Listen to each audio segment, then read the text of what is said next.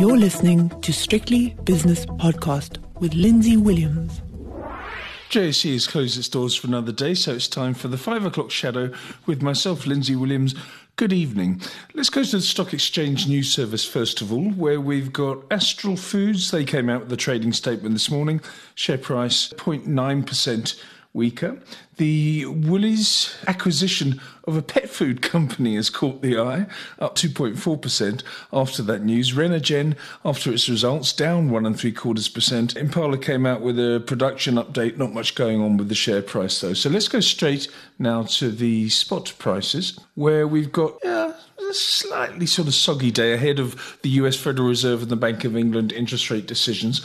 We've got the Rand. That's pretty good, actually. That's nothing soggy about that. The dollar has fallen 1.2% against the Rand. It's now 1869, that exchange rate. British pound against the Rand, 2266. That's a British pound down one and a third percent.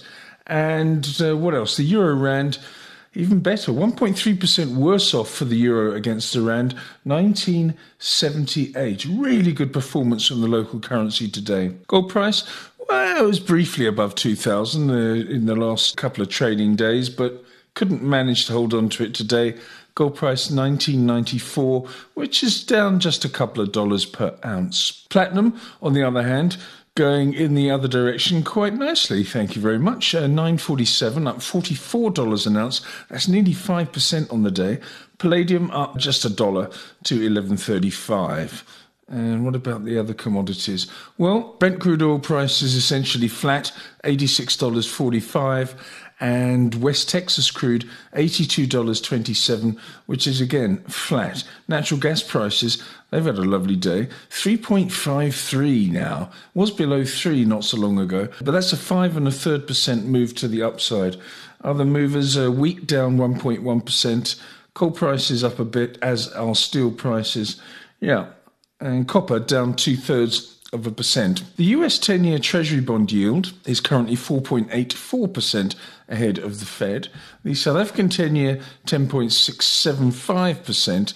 And looking to the states, the futures on the S&P 4,192 up slightly, up just under one point, uh, sorry, 0.2 percent. Bitcoin, meanwhile, uh, it's also uh, under a little bit of pressure, down a percent. 34,256. Let's have a look now at some of the movers today on the JSE. Okay, on the leaders board, I've got Curro up 9.4%, MAS, the property company, up 7.8%, Telkom has risen very nicely, just over 6%, AB InBev, that's a really big move from a really big company, 4.5% higher, Lighthouse Capital, 4.1% to the good. On the downside, Thungela, 5.1% uh, weaker. Sun International has fallen 4.5%. Glencore 4.2%. MTN again down. Really horrible. It's now below 91 Rand a share, a 3.6% weaker, and Anglo Gold Ashanti down 3.3%. As for the major indices, well, given those numbers, one would have thought it might be a sort of a flat day, but not at all. Let's have a look at the indices because they're mostly down. We've got the resources index. It's yeah, not nice at all. 1.8% weaker. Industrials down around about 0.2%. Financials bucking the trend by going up 0.6%. The JSE Top 40 Index 63,874, which is a 0.6% loser. And the All Share itself, not so badly off, but still down.